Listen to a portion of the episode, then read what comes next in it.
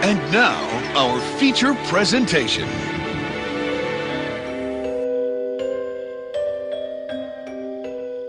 I like it spooky.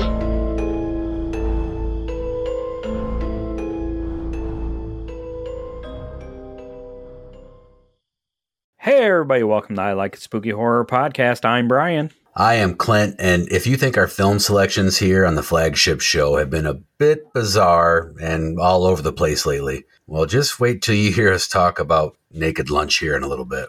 It has nothing to do with being naked or lunch. Uh, They might eat lunch in the movies. It's false advertising. I had a friend who, uh, like, what movie you cover next? I was like, Naked Lunch? What the fuck is that? So I explained what I knew of it because I, this is a first time watch for the both of us, isn't it? Yes. They said, well, that's not really a horror movie. And I said, no. I've also been trying to get this person to watch some non horror movies lately. Like I've kind of slipped back into watching um, kind of what this Naked Lunch is supposed to be, like the pulp noir kind of modern films like uh, Payback with Mel Gibson or Last Man Standing with Bruce Willis. Like I've, I've just been watching a lot of that. They said, well, I'm a horror snob and all I do is watch horror. And I was like, well, you need to find the horror that exists in other movies because it's there. Horror is everywhere, which is kind of what I thought we were getting into with Naked Lunch. But oh boy.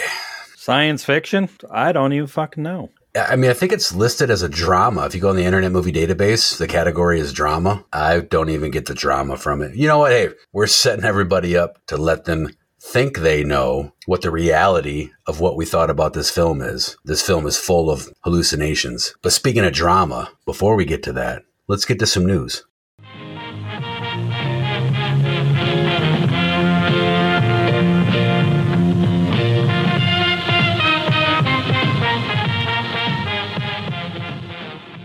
So there's a lot of, again, this episode, a lot of horror news that's floating around that's really interesting. So I have, I mean, three things pulled up. I know one of them we will definitely talk about together. And I know you love your tabletop board games, and it sounds like House of a Thousand Corpses is coming as a board game from Trick or Treat Studios. Celebrate its 20th anniversary, which was last year, but why the hell not celebrate it this year? I saw the blurb about that. Uh, I didn't investigate because I still haven't even had time to play the Stop the Killer My Bloody Valentine game. So I don't think I'm getting any new games here soon. I actually got some game stuff for Boots, but that'll be here in a minute when we talk about why we're poor. I don't even know what the game's about. It just says you can go on and join the Kickstarter and try to survive the night. I don't know. Speaking of tabletop games, this is probably one of the ones I think you're going to talk about because I just sent you this a half hour ago. You saw that Stop the Killer Games is putting out Eli Roth's Thanksgiving board game also. It's got to be better than the movie. I know I get shit all the time for not liking that movie. I was actually telling some friends the one thing that I'm excited about from Thanksgiving is that a kid from some of Finley's favorite gateway horror movies is in Thanksgiving. I would imagine he'll be in the second one. So I would imagine eventually he'll be at conventions and I can take her and she can meet Zed from Zombies. You know, the Disney zombie show is the boyfriend that kind of both main guys were assholes in the movie. So I don't even know which one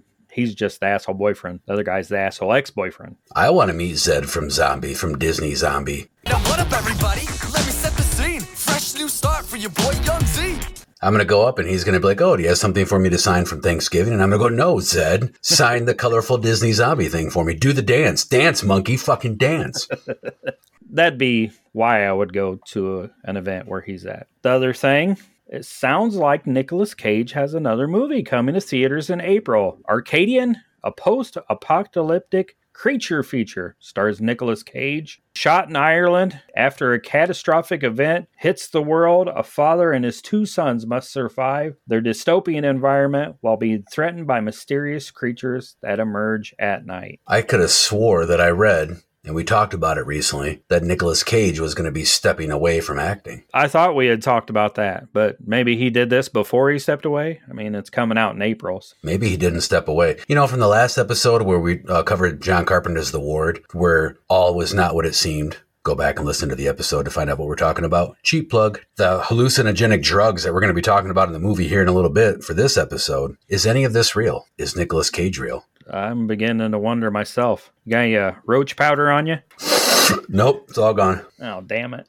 and then uh the third thing that I felt like we would probably talk about together was there's this new movie coming out called Laugh, and it's actually dropped its trailer. As a horror movie unleashes the demonic entity Calypso, Calypso. It's a killer clown. And I watched the trailer in it. It looks like a good time. And it's from Peter Anthony. It's got its Indiegogo's going on right now. So you can go on to Indiegogo and look it up and buy all kinds of cool shit. I'm excited for this one. This is one of the reasons I'm excited. Uh, there's a few reasons. One is uh, I'm not going to pretend that uh, I know Peter Anthony. We've talked online a couple times. I've, I've, seen him at a convention. We do have some mutual friends. We talk about our friend Brent Edgett quite a bit. Brent worked with Peter Anthony when he did the Friday the 13th fan film Roseblood. I almost said Rosebud. Roseblood. Brent also did some work on this trailer that you're talking and I'm assuming will also do work in the feature film. So it's cool that we know someone involved, but I also am excited because I know that Peter Anthony is excited. When he announced the launch of this project, oh God, I don't know, that was early last fall of 2023, maybe, I think, a few months ago. He was excited. And then the other reason I'm really excited about this is this is a prime example of an indie filmmaker who is a fan of the genre getting out of the fan film part of things, using that fan film, which is a fantastic thing, but as what I think it should be a real, a platform to elevate yourself and your projects to the next level. And so now he's working on his own original project. And uh, it's just amazing. Very excited for this. Well, I'll give you another reason to be excited. Terry Kizer from Weekend at Bernie's. Kaiser. Um, and Friday 13th Part 7 is starring in this one. I mean, a great lead actor. Well, and of course Peter Anthony's in this too because he's a he's a big big dude. He's got such a physical presence, and he's just kind of intense, you know, when he delivers his lines and stuff. So I, I can't wait to see this film. Yeah, I'm on the the Indiegogo looking at all the stuff. I'm like, oh, oh, oh, look at that. Look at that. Not to mention, I don't know if this was his plan, but if you think about it, it's pretty ingenious to launch your Indiegogo right around the time everybody's getting their taxes back. That's pretty, pretty fucking smart. Little indispensable uh, income floating around. There's uh, quite a few things on sale right now on the Indiegogo. So if it's still on sale when this episode drops, you should go over and look at stuff. I mean, there's 10, 25% off stuff. I'm going to say this too, whether it's someone like Peter Anthony and his current project on Indiegogo or another independent film, or I don't know, hell, even if you were a fan of Eli Roth Thanksgiving, you know, a lot of times on this show, we go back and we cover older films but it is so important to support new up and coming horror. I mean, because if we just keep hashing over the same movies and the same memorabilia, and I mean, there has to be more. We have to keep this going. So, what do you got for news? Anything exciting? Well, that kind of segues me into my news. We we spoke real briefly before we sat down to record, and you told me you were going to bring up Laugh. So, just before we started to record, so this was maybe an hour ago uh, the filmmakers behind Victim No More, which is a Friday the 13th fan film, which uh, is one of the many, but I actually happen to enjoy this one. They announced that members of the Survivor Squad are gearing up and pumped to return in Loose Ends Victim No More Part 2. So some more Friday the Thirteenth stuff. Did you watch Victim No More? Yeah, I liked it. What was cool too is it was the one that had Catherine Mary Stewart from Night of the Comet play a bit part in it, and it was just an interesting story. It was well shot. I thought it got a little kind of I don't know superhero-y, gimmicky, a little bit towards the end, but I still thoroughly enjoyed the film, so I can't wait to see more. Yeah, and we're not getting anything Friday the Thirteenth from anybody else.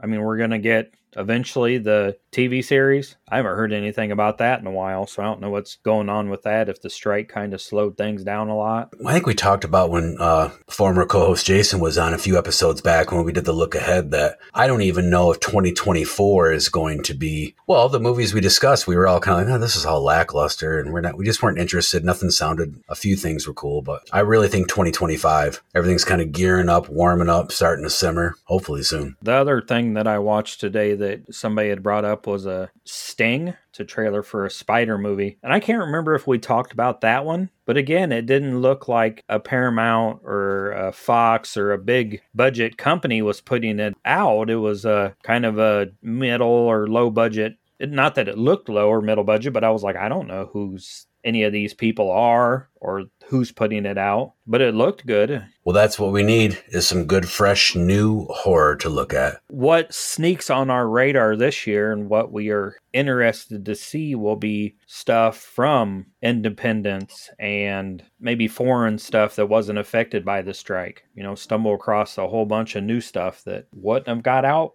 if the strike was going on. I mean, it helps some people that, you know, wouldn't have got their stuff in front of people if Fox and Paramount and all those guys were flooding the market with stuff. And you know, they're going to need some monetary support. Actually, it is tax time. I'm not as poor as normal, but I could always use some monetary support because I'm poor. Are you still poor this time? Not too poor. I haven't got my taxes back yet. Hey, February is always like the we're not so poor. Why are we poor segment?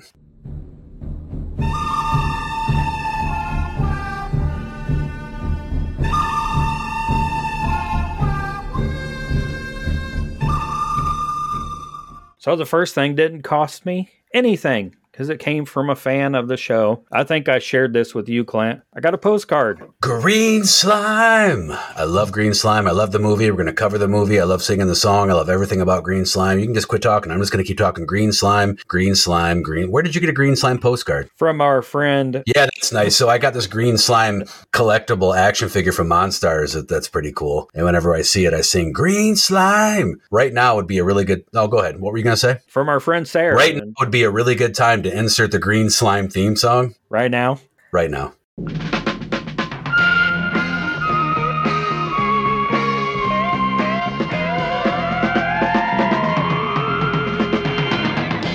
the door, you'll find the secret. To find the answer is to keep it. You'll believe it when you find something screaming across your mind.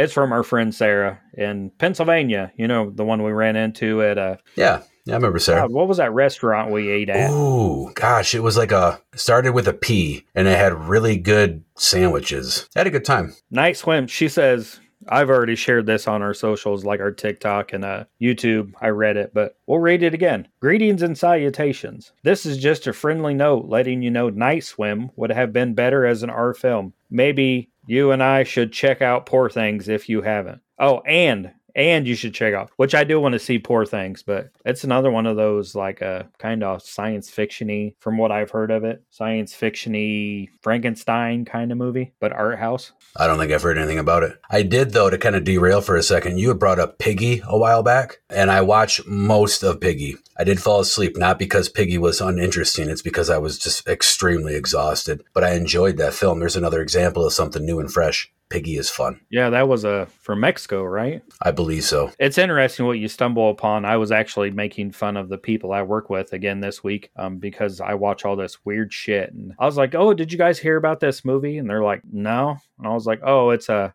From Italy or something, and they're like, "Oh, of course you'd watch it." I was like, "Of course you uncultured swine wouldn't know of anything from foreign lands." That's funny. they're like, "Shut up." Get out of here. So the other thing that I got, this did cost me money, but uh Fright Rags a couple weeks ago did the Halloween. I think it's just the official movie photo cards. It's just the set. So they reissued this. I think it was like 30 bucks. And people were still on eBay buying it as it's on Fright Rags for like $60. I'm like, what? It, you can get it over here for, but Halloween stuff always sells well. So I picked it up. See, and that's cool, but uh, I'm not going to go on a tangent. Uh, okay, I'm going to go on a short tangent. When Fright Rags, NECA, who's infamous for doing this, Trick or Treat Studios, anybody, they release stuff and oh, it's limited, it's limited. And so everybody scrambles to buy it. And then you feel like you have this valuable collectible. And then they just reissue it somewhere down the line, which is cool for people who couldn't get it. But if it's limited, it's fucking limited. Leave it alone. Well, and the only reason I picked it up because I was like, eh, it's I had a coupon for free shipping or 20% off, and it's Halloween. And I know that I could have turned around that day and sold it for 60, and now I could probably sell it for 80 or trade it for something that I want. I'm gonna make money on it because I I don't know that I'll keep it. I mean, it might sit up there for a while. I bet you could trade it for a physical copy of Green Slime. Oh, at least one. It's a great movie. Can we watch it on YouTube? Probably because it's not that great of a movie. No. No, it's great to me, but it's not that great where it probably lives on YouTube. Do you have an action figure? What did you just pull down? What is that? Whoa, what is this?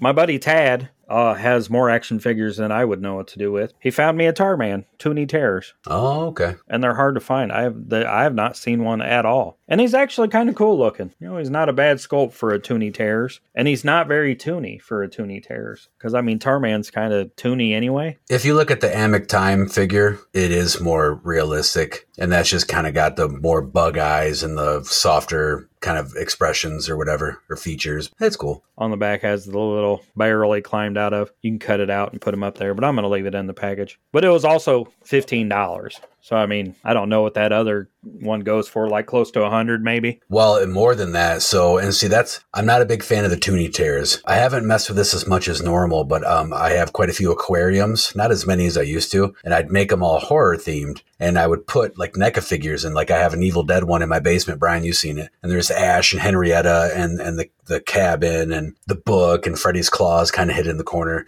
It's expensive. You're buying these expensive NECA The Henrietta goes for over a hundred, and the the Tar Man, the Amok Time one, that goes for God, especially mine's autographed, mean, two, three, four hundred bucks. You know, so I'm glad that Toony Terrors is there because you can take some cheaper fifteen dollar ones and kind of do the same thing if you ever want to make an aquarium or pop them out of the box and make a diorama or do something fun with them. for 15 bucks and i collect mostly. Return of the living dead. I think there's a there's a harry warden too i believe isn't there? There is, yep. i haven't picked that one up. I've seen it a couple times. I was like eh, i should. For 15 bucks The 2D tear that I liked the most was they did a, a two pack from American Werewolf in London. So you had, and I forget the characters' names, but you had the one character, the main character, when he turned in, was it Peter, I think, when he turned into the werewolf. And then his buddy who got killed and came back as like a zombie ghost, and they were both in there. Because there are no other toys like that. There is the American Werewolf in London NECA toy, but you don't have the other character. And so some of the stuff's cooler. They, they did the Shining Twins that look nice.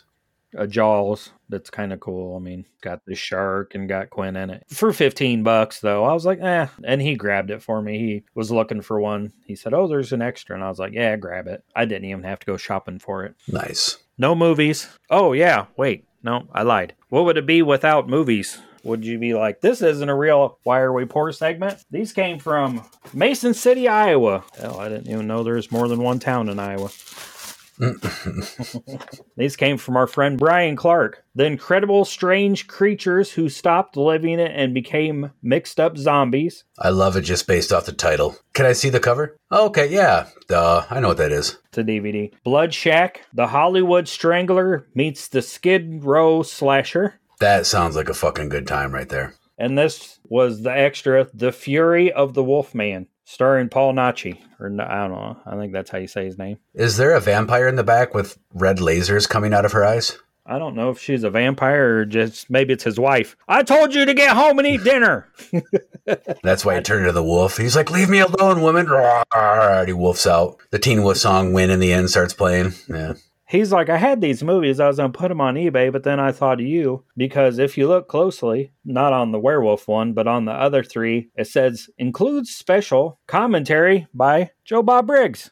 Oh, look at that. these all three have commentary by Joe Bob Briggs. And I was like, I didn't even know that was a thing. He's like, yeah, there's like six movies he did commentary on back then. And he was upgrading his to, I think, Blu ray or he'd bought a box set of them. Hell, I don't know. So he sold them to me for 20 bucks. He gave me a hell of a deal. I know that incredibly strange 17 other word. I forget all the whole title movie. Um, that's been around for a while. I haven't seen it, but I know what it is. But those other ones, I, you know, no clue. Yeah, I don't know. They probably showed after Demoniacs or some shit.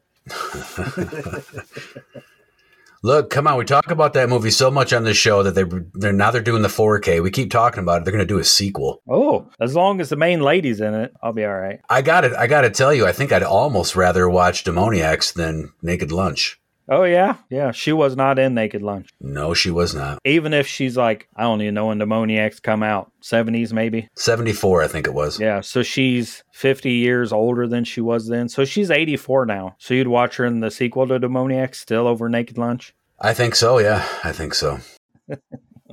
Sober anyway. Me too, yeah. Without any roach powder.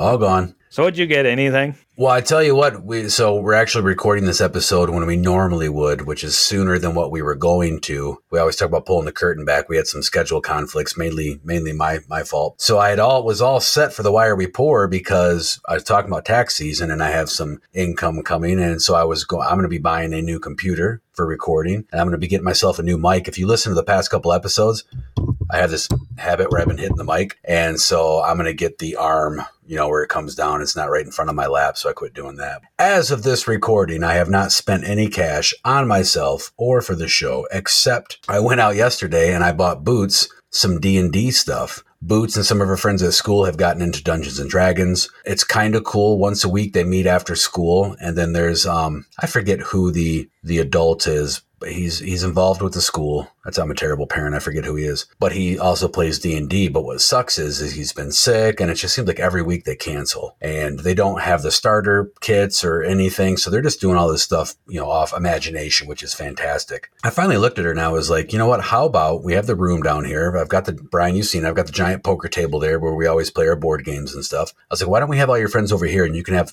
D and D here? So she was excited about it. All of her friends are excited. So we went out and got a starter pack and some figures and just a bunch of other stuff to get them going. I don't really fully understand the D and D world, but she does, and they are excited. It's always a good investment when you spend money on your kids to let them explore and have fun. I think. So the dungeon master has been sick, so they can't play. I'm thinking he's the dungeon master. Yeah, that's what it is. So they've been kind of doing impromptu dungeon masters. They don't have the board in front of them, and they don't have any kind of guidance. They're just like, you know, they have like um boots for uh, Christmas. Got these really cool blue dragon eye dice. They're badass. Like there's a dragon eye in there, and however you turn the dice, the eye follows you and real shiny. So I think they have like dice and stuff and just a general concept, but nothing to really get them going to the next level. We're at this comic shop yesterday trying to find stuff and there's all these expansions and spin-off games and uh, luckily the guy there was really helpful and kind of pointed us in some directions to get her started I played a little D and D when I was younger, but never got like deep into it. But I think it would be fun if there was like a D and D Army of Darkness expansion pack or Evil. there is there is Is there? Oh, that'd be a blast. So I have in the other room. I got this for Melissa back when her and I were together, and it's this. It looks. It's an actual size. It looks just like the Book of the Dead, and then you pull it out, and it's this game, and it's a D and D style game. We didn't realize at the time when we got we got this thing years ago that it is um real hardcore D and D, and so we're flipping through trying to figure it out. It's so intimidating. Now it just sits with the toys because the cover looks cool. But yeah, they do. They have an Evil Dead one. yeah, I knew they had like Lord of the Rings and some other science fictiony stuff. Yeah, that would be cool. Uh, a D and D Army of Darkness, or uh, you know, I don't even know what other horror movies you could put back in that time period. Dracula or Frankenstein or the Wolfman or hell, maybe you could even build like a D and D Friday the Thirteenth. Yeah, I think you could do anything. You could do anything. You could do it. You could do a Joe Bob Briggs D and D style game. So you'd have to kill Joe Bob. He'd be one of the characters, maybe. I don't know. Let- Let's see what people come up with. We just kind of planted a seed. We put it out there, and let's see what the creative people listening to our show come up with. Here in like six months, we'll be like, oh, on the news, D and D Joe Bob starter pack, or from Fright Rags or Trick or Treat Studios. Well, if you, if you think about it, these board games that you were talking about a little bit earlier here in the show, especially the Stop the Killer ones, to a degree, they are kind of D and D style games because you've got the cards and minus hit points and stuff. It is not quite D and D. It's integrated with the spinner wheel, go back two spaces type thing. But there's a Silent Night, Deadly Night, what the Halloween two one, the Thanksgiving one's coming out. You could tell Boots that for your birthday, you want to play Green Slime D and D version. You go to like outer space and fight the Green Slime. Ooh, and then whoever loses, they have to listen to me sing the whole entire theme song of Green Slime. I tell you what, I am willing to pay for someone to explain to me how to play the Evil Dead one because it just sits on my shelf. But if I'll have to show you the next time you're up here, Brian, and let you look at it, it is it is just so fucking intimidating. I don't know. I, it is so involved that I think the the cost would be high to pay someone to explain to me how to you know play it. So maybe we should take it to what a sponsor you think, so we can get some cash so I can play the fucking game. And some singing lessons for the Green Slime. Hey, Is it like a 80s hair metal band Green Slime or is it like that 70s screaming lady kind of like in Austin Powers music? No, I'll send you the link. It's a really cool kind of 60s garage band sound because that movie came out in like 67, maybe, or something. I can't remember. It was mid to late 60s. I'm just like uh, imagining Josie and the Pussycats singing Green Slime and then. No. the global community for podcasts, Goodpods, is a fast growing, award winning free podcast player and discovery app where you can listen to, discover, and share all your favorite podcasts and shows. Available on iPhone and Android app stores or at goodpods.com, it is the place to follow your friends, discover new podcasts, track your podcast listens, and bookmark new podcasts for later. Sign up today for your free account at goodpods.com. So now that we've heard from our sponsor, it's time for the movie. And on this episode, we are covering the 1991 uh, horror drama comedy. No, Nora. How do you say that word? Film noir. Yeah, that thing. Um, uh, science fiction uh, prequel to Men in Black. naked, naked lunch. Naked lunch. Yeah, uh, I was not naked while I watched this film. I was not eating lunch while I watched this film. And like Brian said earlier, this film had nothing to do with being naked or eating lunch. But I, I've always wanted to see this movie, and I just never got around to it. Like I said earlier, it's not necessarily horror, but it has some elements of the genre, even though it's uh, listed on the Internet Movie Database as a drama. But basically, think Fear and Loathing in Las Vegas meets Dick Tracy with a splash of Roger Rabbit and a whole shit ton of drugs and bugs. So there's actually some Simpsons ties to the movie. Did you know that? No. So you had said that you weren't naked or eating lunch while you watched the movie. You remember there was an episode of The Simpsons where Bart and Milhouse and the bully Nelson. They steal a car and they go on this cross country trip and they see that it's this movie is playing at the Aztec Theater so they get fake IDs and they go in to watch the movie. And on the way out Nelson says well that title was misleading. I don't remember that episode, but you know, it seems to me too that I can't remember if it was like 976 Evil or Nightmare on Elm Street Part 4, some movie in that vein from that time period. I want to say it was Nightmare on Elm Street 4. Naked Lunch was on the marquee of a, of a movie theater in a scene. I'll have to look that up. and this is a I don't want to say typical but I say typical it's a Criterion movie it's one of those movies that Criterion has grabbed and put on 4K or put on Blu-ray that it's kept around because it was not successful at the box office Oh, God, no. It's, did not make a lot of money didn't make any money no, I'm, it, uh, it was almost negative. Don't say the amount yet because that's like part of my rating. don't spoil it. so it's about this guy and I can read his synopsis but I don't even know that that tells you what the fuck it's about after developing an addiction to the substance he uses to kill bugs, and we've talked about it already roach powder. An exterminator accidentally kills his wife. Accidentally. Didn't seem very much like an accident to me. I mean, but, and becomes involved in a secret government plot being orchestrated by giant bugs in a port town in North Africa. See, one thing that I think that the uh, the synopsis, excuse me, synopsis should mention is that it's a period piece. It's set in uh, the early '50s, I believe, and so that's what kind of gives it that film noir kind of feel to it. That gumshoe detective kind of Dick Tracy. You know, it opens with the freeform jazz, and but so it was originally a novel written by William S. Burroughs, and Naked Lunch was directed by none other than David Cronenberg, who I have always enjoyed as a director. Brian, I know you, I know that you have liked some of his films like uh, Rabid, Shivers, Videodrome, Scanners. I mean, just to name a few. And if you need a visual of who David Cronenberg is, he played the psychotic serial killer Dr. Decker in Clive Barker's Nightbreed. Yeah, and the parts with special effects looked amazing. The special effects were great. I loved the typewriters. I loved the bugs. I loved some of the transformations of the people, but that all got bogged down by, I mean, the movie was an hour and 55 minutes, so it just got bogged down by too much. It did. I, I was going to get to this later on in my notes, but it started out as this very promising film noir, kind of like I say, you know, 50s detective style type gritty urban setting type movie, which I'm a huge fan of. And then about a quarter of the way through the movie, it moved tra- um, locations and it just got bogged down with a brick, you know, just this heavy anchor, and it just took forever. You know, another fucking reason this movie took forever is because we always talk about physical media. Neither of us have this on physical media. It was not streaming anywhere. The only place you could watch this was Max. If you had a Max subscription, which I was just not willing to pay $15.99 for a subscription to watch one movie. Brian actually sent me a link from Internet Archives, which he talked about way back in October of 2023 when we covered um, what was the movie that you watched on that? Um, God, I don't even remember. oh shit, I got to go through our episode list. Yeah, I've watched a couple movies on there. I mean, The Midnight Hour. When he's found that on the Internet Archives, sent me the link. I was really happy. For the first time ever, this shows you how old I am. I'm not like a tech dummy, but I'm just not real tech savvy. So the, for the first time, I did the screen mirroring. So I'm watching it, you know, it's transferred from my phone onto my Roku and it fucking buffered every 10 minutes. This long ass movie took me like five hours to watch. I paused it once to take a break. I came back, I had to start all over at the beginning.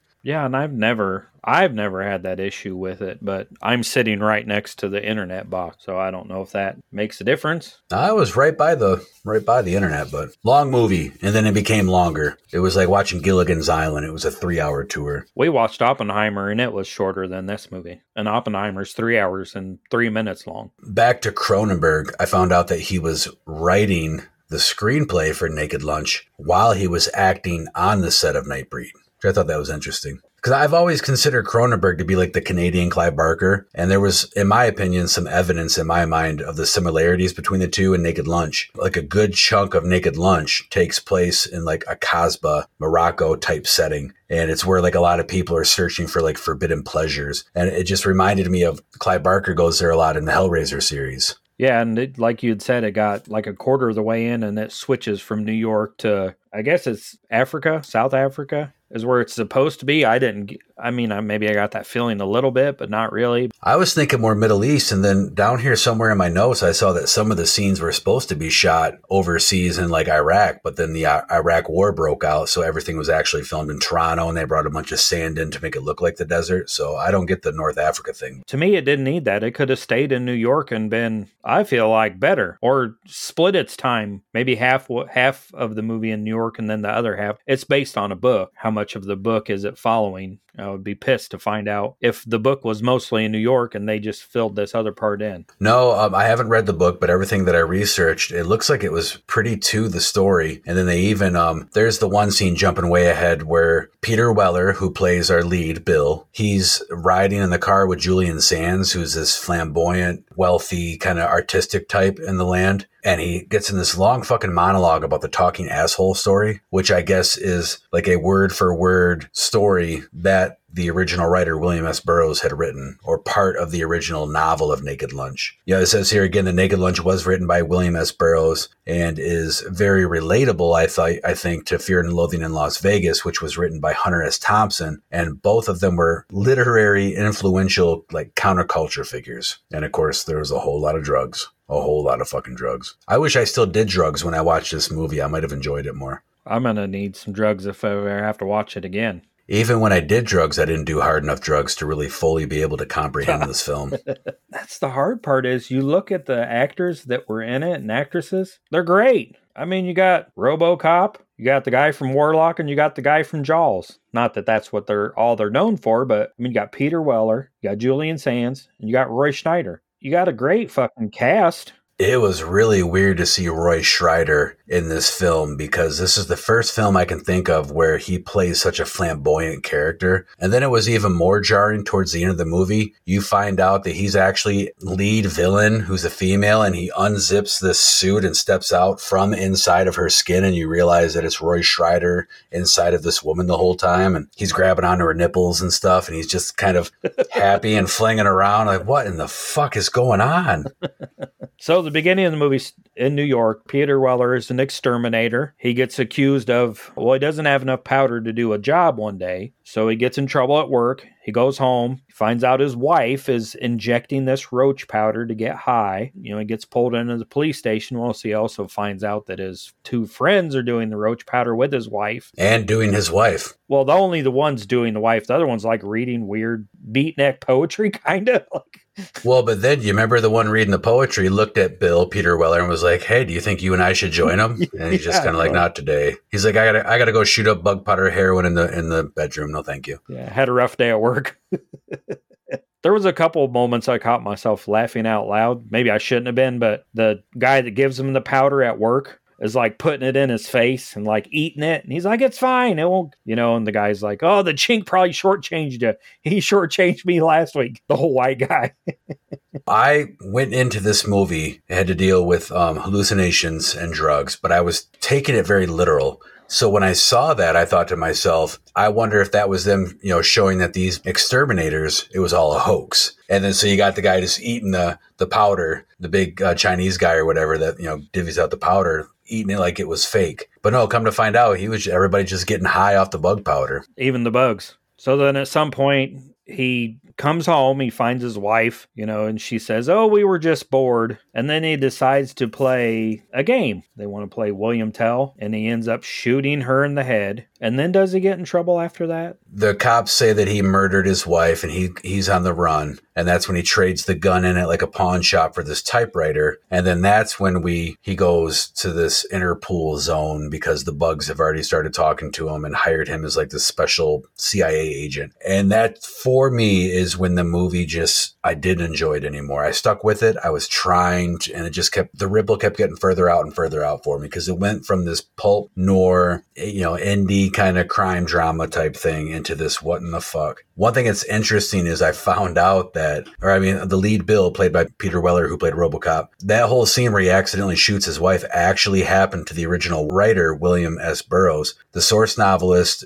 did indeed accidentally shoot his wife, Joan, in the head in 1951 in Mexico in a William Tell stunt that went disastrously wrong, obviously. Mexican law at the time meant that Burroughs only served 13 days in prison for killing his wife. So that was based on an actual thing that happened that happened to the original writer. And then it sounds like a lot of the stuff that in the characters were all people from Burroughs' life. Were they high on roach powder? Like, what the fuck were they doing down in Mexico shooting at each other with a glass on your head? There was a lot of drugs involved. Kind of bouncing all around here. You were talking about the cast, and um, his wife Joan is played by Judy Davis. And I'm sitting there and I'm looking at her this whole movie, and I'm like, I know who this is, but who the fuck is this? Who is this? And then finally it hit me. She plays Nurse Bucket in Netflix uh, Ratched. So she's still around, she's still acting, and Although Ratched came out in 2017, I think. And I did just find out, completely unrelated to Naked Lunch, that they've been talking about a Ratched season two, but it has been officially canceled, which is pretty sad. I hate Netflix. Them fuckers cancel everything. They cancel everything. It makes no sense. Too bad they weren't around to cancel this fucking movie.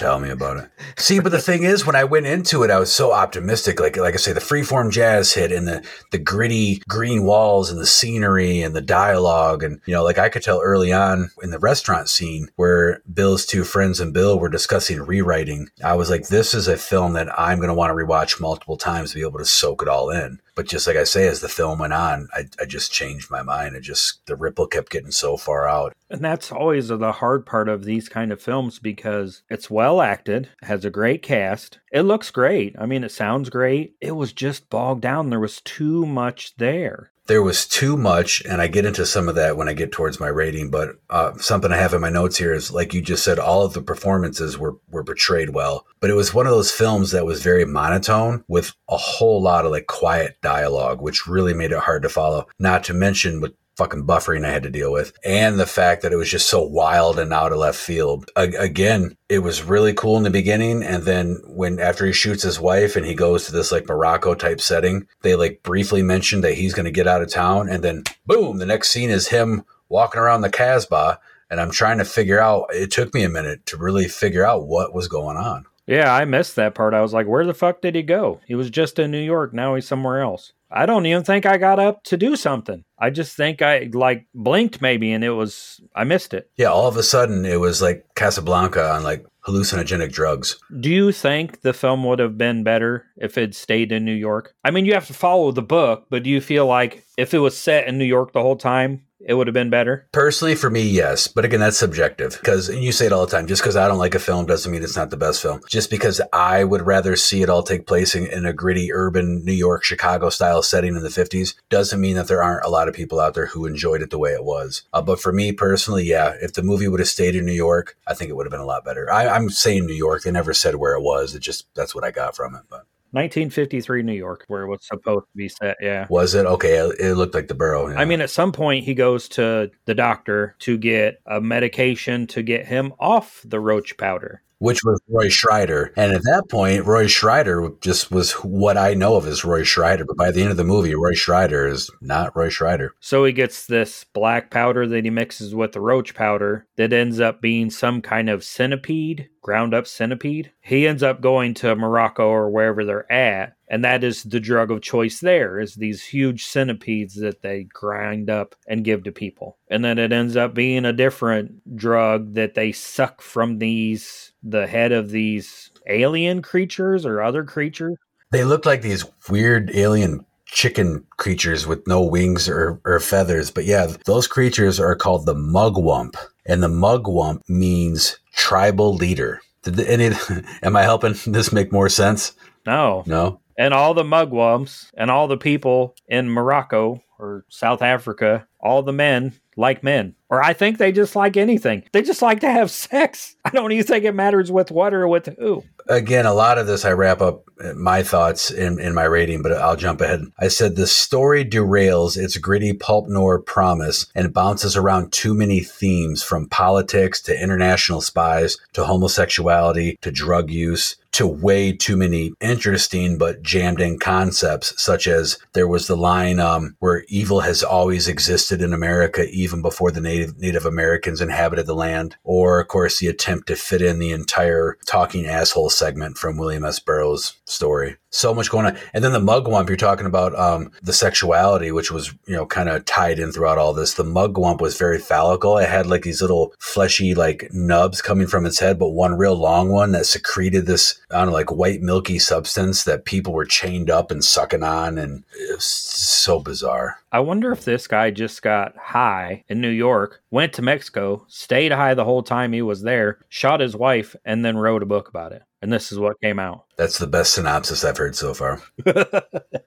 Yo, and then the film, though, I mean, again, the whole film is so bizarre. It's only lucid in minor moments where, like, you see that the busted up typewriter bug is actually a sack of drugs. There's a scene later on in the movie where it appears that Bill's just kind of reached the end, like he can't hold it together as a writer or just a human. He's kind of like in these dark alleyways and he's sleeping on the beach and his blanket, he's dug into the sand for a blanket and a pillow and just kind of like what you would think of as a desperate junkie. His friends go to help him and they look, let me see your bag. What's in there? My typewriter or whatever. And op- you just see just all this paraphernalia. Even those lucid moments they're so few and far between. Were there really typewriter bugs talking out of their buttholes, or was it just a typewriter? It's, it's all up for interpretation. If, if I had to try to explain this, I would say that there were not really bugs. It was all the drugs. And this was his journey dealing with the death of his wife and him trying to be a struggling writer and make it. But there's no closure at the end of the film. The end of the film, he is driving with his wife who he's already shot, and then she's like reincarnated in the Casbah and they escape Roy Scheider who unzips himself from a woman's suit and they're driving into what seems like this Russian territory. They're greeted by these two Russian style looking police officers who are actually the New York police officers questioning him about her murder in New York. They're asking him if he's a writer, and to prove it, he does the whole William Tell trick and shoots her in the head again. And that's the end of the movie. And you're just sitting there going, Where's the closure? Where's the tie in? Just give me some little drop of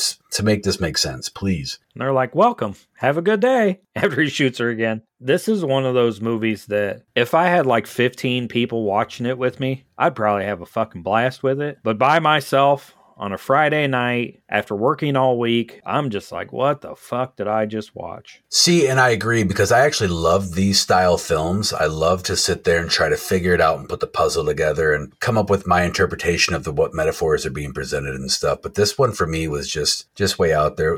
You know, and I talked early on about um finding the horror in films. This is not a horror film. but it is a David Cronenberg film who is, if you are into horror, you know who David Cronenberg is. And if you don't, look up some of his films. You will enjoy a lot of them. But this was loaded with some really great Cronenberg signature style practical effects. And I mean, that was a bonus. That and the fact that all the performances were done well, even though I didn't enjoy how they were done as far as the monotone and the really quiet dialogue. Those two things, I think, are what made me be able to finish this movie because I didn't want to finish it. It was tough. We're gonna have to cover something else that we want to finish next time, right? Green slime. So you want to rate the movie? I mean, there's two hours of fucking movie, and you only need to talk about 15 minutes of the damn thing, and we've already doubled that. I've got one. Sorry to cut. you, I got one fun fact I want to hit on, and this is another one of those movies where if you go to the Internet Movie Database, look up the trivia, there's a lot of really interesting stuff. I pulled a few of them, and this is one that I thought was cool. The Portland, Oregon based video store Movie Madness purchased one of the mugwump bodies and has it displayed hanging from the ceiling. Now, the reason it's hanging from the ceiling is if you've seen this movie, you know what I'm talking about. If you decide to go watch this movie and say, you know, even though these guys told me they didn't enjoy it, I'm still going to go see it, which I hope you do. Towards the end of the movie, all the mugwumps were like chained up and like sex slaves and hung from the ceiling, like a whole room of them. And they were their serum was being nursed from them or something. So apparently this Portland, Oregon based video store has one hanging from the ceiling. But I'm not sure if that video store still exists today. So if anyone in the Portland, Oregon area hears this episode, email us at I like a spooky pot at gmail.com and let me know if there is a mugwump dripping from your ceiling. It'd be cool if you could, uh, like, fill up a frosty from it, a white frosty, or you know something, fill your glass up. No, I'm never going to eat vanilla anything ever again. never. There you go. That's how you know, hey, even though I didn't enjoy this movie, you know you're in like good company if you pull up to like Wendy's and say, yeah, I need a large mugwump. And they go, yep, I know what you're talking about. oh man, maybe they'll do that for like the 50th anniversary of this movie. Mugwump frosties. I don't think it'll happen, but you know, Peter Weller turned down RoboCop 3 to be in this film. I wonder if he regrets that. fuck, I regret it. I don't know because I wasn't a big fan of RoboCop 3, but I'm, it had more of a mainstream appeal. Because now is a good time to talk about the budget. You brought it up earlier. They spent $16 million on this film, and it only made $2.6 million. Let me repeat that. They spent $16 million and it made $2.6 million. I actually read it was somewhere between 16 and 18. It had a very limited release, and it probably stayed limited because the people that went and seen it were like, I need to tell people about this because it was crazy, but I don't need to go see it again. Or, you know, it probably didn't do well in limited release, so they didn't push it out further. I saw where the Canadian Film Bureau or whatever didn't think it was going to have mainstream appeal, so they didn't really give it a big push. I don't know if they would have given it a big push if it would have reached anybody. Because I tell you what, I, again, I enjoy this style of film, and even at, at the time this came out, I did a lot of drugs and I enjoyed watching these, you know, type of movies. And I can tell you that even if I was all jacked up, I don't think I would have enjoyed this film. This even jacked up, I would have got done watching this like, what in the fuck just happened? You'd have thrown your drugs away because you'd have thought it was bad shit. Uh, oh, I'd have been, you know, I would have been paranoid as shit. Looking at your typewriter. well, I have a, an old school typewriter just like that too. It was my grandpa's, and I, I when I was a kid, I would try to write screenplays on it. It's, it's I'm looking at it right now. It's you know still here. No more drugs for me, or I'd smash it because it turned into a bug and try to eat me. And not only do not only was the typewriter a bug, but I had this giant asshole for an abdomen with little hair on the side, and that's what it spoke from. And then it wanted you to rub the bug powder on the asshole lips. It was just so bizarre. Just Fuck, how do we segue from asshole to and bug powder lips to the, the podcast network? we haven't even rated it yet. Oh yeah, shit. Yeah. You sure there's not fucking roach powder anywhere on my computer? I told you it's all gone. Okay, so we're gonna rate the movie. When we get done rating, that's how we seg into it, segue into it, because I'm sure whether it's us or someone else, someone in the PFP is just nothing but a bunch of assholes, you know. So Hell, there's not much more to say about this movie. I gave it a six out of ten. Roach powder injections. whoa, It was well acted. I did enjoy the practical effects. It was too long though, but it, I can't totally hate on it because I got through it. There's shit I've turned off late. I got through it in one sitting, not two or three. So it's not my style movie. There's people that are going to watch this and really like it. I mean, Criterion fucking put it out on physical media, so that means something to a lot of people. I personally think six is a little too high. Probably is. So I went four designer drugs out of 10. To me, five is average, and um, I will not be revisiting this movie. I've always wanted to see this movie. I was excited to cover this movie. I'm the one who put this movie on the list, and you're the one who pushed to actually cover it. I, I don't know if my expectations were too high, but I, I was very disappointed. Like I say, there was just too much they tried to jam in there. And I'm repeating myself again, but I, I do wish that I still did all the drugs that I used to do because maybe I could appreciate the film a little more, but I don't even know if that would help. Four out of 10 designer drugs. First of all, we're not the end all be all authorities on any film. This is a film that I do think everybody should at least attempt to view at least once in their life. It's I've seen worse movies. It does have something to say. It got bogged down in the middle. I personally wished it had a little more clear direction and maybe something to kind of wrap it up at the ending instead of leaving it so wide open. But I think everybody needs to experience a film or films like this at, at least once. I was watching the movie and Tiffany walks through the front room and she's like, the fuck are you watching? I think it was when the typewriter was talking out of its asshole. And I was like, Some shit Clint put on the fucking movie list. I don't know. Oh yeah, all of a sudden you all of a sudden blame it on me. I was like, I, I don't know. I'm not invited to Galesburg anymore, am I? Within the first 15 minutes when like the typewriter was at, in New York. So it was still interesting and not so bad. Yep, I can. Hey, hon, Clint's coming into town. Do you think he could stay the night? And she's like, Hell no. Hell no, Clint's not staying here. Put the typewriter away. Make him go hang out with the rest of those asshole PFPN boys. They got typewriters, I think. There's a couple of writers on the on the podcast network. Maybe one of them can write a sequel. You want to do special effects for that? Yep. Wait, no. We need 15 assholes. Can we maybe make it a little more feminine? Oh yeah, yeah, 15 vaginas. 15 talking vaginas.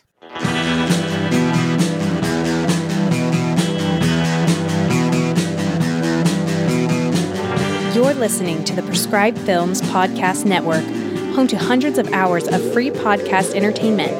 The shows on this network all have a common goal providing you with the best discussions about movies and other forms of entertainment media. The PFPN hopes to fill your earholes with audio joy. Visit our website with links to all the other amazing shows at www.thepfpn.com. Thanks for listening.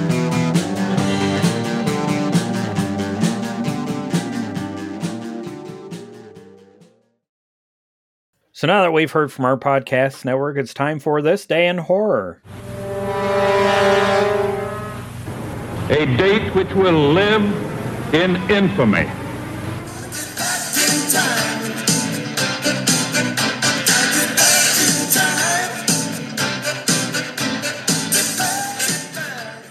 Oh, we got March 4th through March 17th. God, we're already into March. Shit. Hey, the weather's starting to reflect it. It's warming up, thank God. So on March 4th, we have from 1974, From Beyond the Grave, 1982, The New York Ripper, and then 1983, Curtains. I've seen Curtains. You seen Curtains? I've seen Curtains. I've seen the New York Ripper, and I think I've seen the other one. We covered Curtains. I don't remember which episode that was. I should have wrote that down. We covered it on the show. We still, we sort of covered New York Ripper Yeah. way back when we did that live with Justin Beam from Halloween Palooza like two years ago, and we got in a, we got in a bit of a conversation about the duck, the Dun- Donald Duck Killer. And then on March 5th, 1943, you get Frankenstein meets the Wolfman. And in 1954, you get Creature from the Black Lagoon. March 5th's a good day. Classic. And then March 6th, you get Dr. Jekyll and Mr. Hyde from 1913, one of the 15. I mean, that movie was made like 15 times before 1950. I'm seeing a trend though. March seems to be classic month. Yeah. And then uh, 92, you get The Lawnmower Man. 2003, you get Dreamcatcher. And then in 2008, you get Pontypool.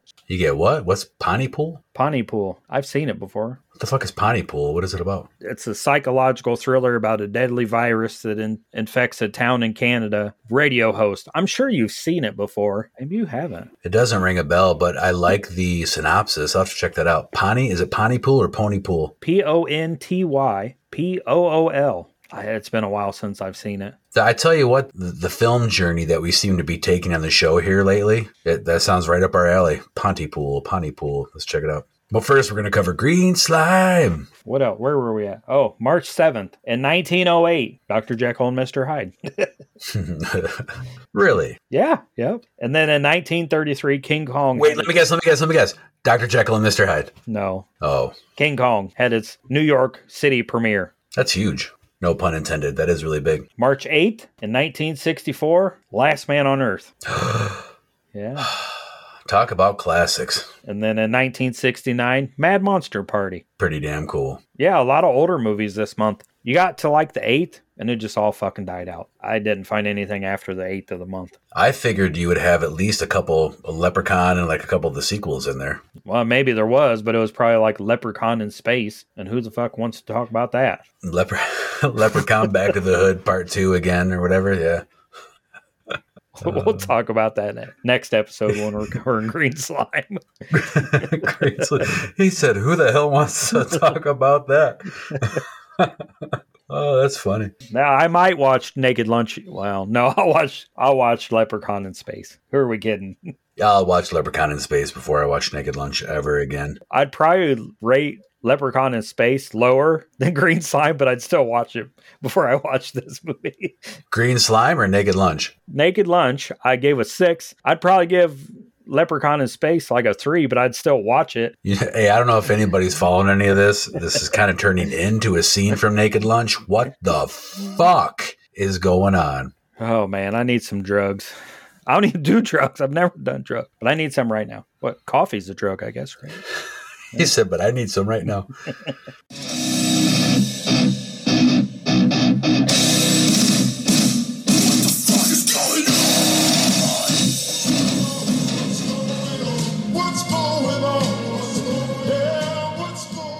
So as of now, other than watching Green Slime, I don't have anything going on. I do have one movie so far for the double feature in Burlington on October or not October, fuck, April 6th. We have Blood Car. Justin Beam said that they've okayed Blood Car from TerraVision, so hopefully we get our next movie. And then we'll have two movies. You can come down to the Capitol Theater in Burlington on April 6th and watch some TerraVision movies. And then during intermission, you can catch Brian and I in the lobby, and we will talk to you about Naked Lunch. Or anything but Naked Lunch. Well, it depends on what you bring with you that's in your pocket that we can digest, ingest. Whatever, however they. She was giving it to herself in her boob. Weird spot, but whatever. You know, our sometimes co-host Leah Stalker of Pure Macabre, she knows like masked men from Detroit.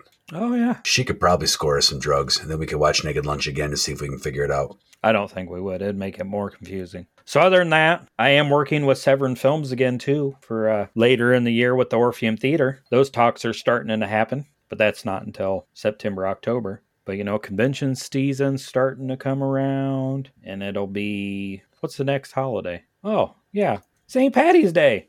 St. Patty's Day. Fuck. Leprechaun, here we come. You could probably buy the whole box set. I'm sure Shout Factory put it out. I'm sure you can get it at Walmart for like twelve ninety nine. Oh, shit, yeah. I went to Walmart this weekend. We were out of town for a tumbling meet. We were in Springfield, Illinois, which is the state capital, and there was a Walmart across the street there. So I jumped over to look at the records and the movies, and I actually did a video of it. It's on our YouTube and TikTok channel. Somebody had slapped some googly eyes on a couple copies of the Megan movie. so I'm like walking through Walmart, eight o'clock on a Saturday night. I'm like, what the fuck is this?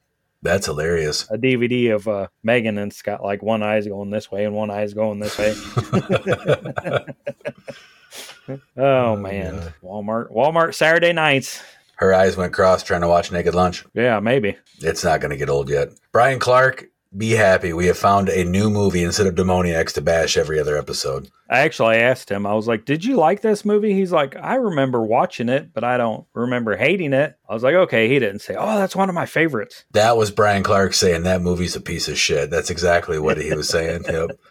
I'm putting words in Brian Clark's mouth. Don't quote me on that. I think there's a new Godzilla movie coming out soon too. Fuck, I don't know. Speaking of movies to cover, I we have not yet covered a Godzilla movie, Mm-mm. and we need we should do that after Green Slime. Let's not cover the new one. As long as we don't cover the one from like 2000, I'm happy. I think it'll be fun because it's gonna be a Marvel Godzilla movie, pretty much. It was what it sounds like and looks like. There's all these toys where there's a baby King Kong, and then there's like 15 other creatures that are from past Godzilla movies that are gonna be in this movie. And Godzilla turns pink, and King Kong has like a power glove from Nintendo. It's gonna be a Marvel Godzilla movie, so it'll be fun, but it won't be like a masterpiece or anything. Well, two things. I think what I'm going to do is when, when, if and when we cover it, whatever Godzilla movie, I'm actually going to watch Jurassic Park like two or something, and then that'll be the humor of that episode is me trying to keep up with what's going on. Go, wait, no, the Velociraptor. Like, what are you, what are you talking about? And if you listeners haven't picked up on the fact that I've just been babbling about things that we should cover, it's because I really don't have anything going on right now. I kind of feel like our ex co-host Jason, above what I've always, you know, I'm just, I'm repeating myself. If you listen to the shows before, you know what I'm doing. If you haven't listened to the shows, listen to the shows before, and then you'll know what I'm doing if you're interested, because it's just the same old shit right now. Oh, I don't know that artwork artwork that's going up at, at your place is looking pretty damn cool. Yeah, but that's not what I'm up to. That's what Hoover's up to. Well, yeah, but you're there. Somebody's got to let him in the building.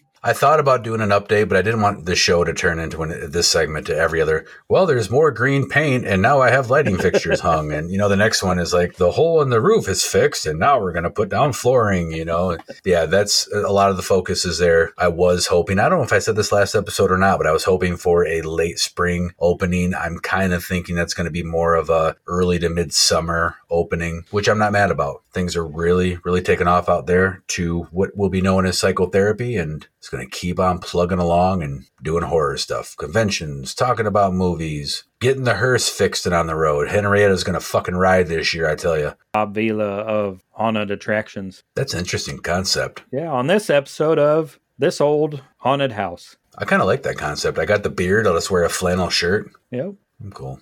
We'll do it. I like Bob Vila. Hi, I'm Bob Vila. Welcome to this old house. I like this old house. I used to watch it when I was a kid with my dad. I put it on when I, I put that on now, and it's like, well, I'm putting on uh, Bob Ross. You just, I instantly get relaxed, and you're just like, yeah, go ahead and caulk the shower. Yeah, caulk the shower. Oh, yeah. Oh, you found some old wood, and he's busting out the square level. Oh, yeah, this is great. Then you're like, why are you kids watching YouTube videos of people playing with toys? I'm watching this old house as I need to fix the sink. we should just end this show right now with just Bob Ross music. Bob Vila, this old house music. Yeah, but I want to say Bob Ross because Bob Ross and Bob Vila. Look, so check this out. Bob Ross is kind of like Roy Scheider in Naked Lunch. He unzips himself, and it's Bob Vila inside of Bob Ross. Oh shit! Wouldn't that be interesting? This conversation is about as fucked up as Naked Lunch. What if it was though? What if what if it was this? What if it was Bob Ross unzipped into Bob Vila, and then Bob Vila peeled his skin off, and it was actually um, the guy from Reading Rainbow. Holy fuck, LeVar Burton! Yeah. And then all of a sudden, all of a sudden, in the background, music starts playing. Ba ba ba ba ba ba ram. Ba ba ba ba ba ram. Oh my god, I'm so scared. I'm not. I'm gonna have nightmares tonight. And he's like, "This skin's weird. Why am I wearing it?" You just keep it going. You're just keeping it going.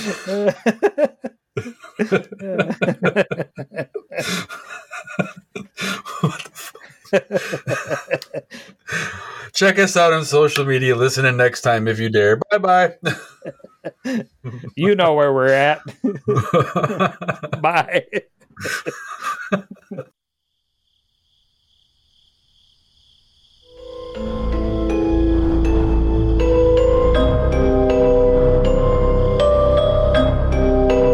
Hey, what's wrong with you, man? Show some fucking respect for the dead, will ya?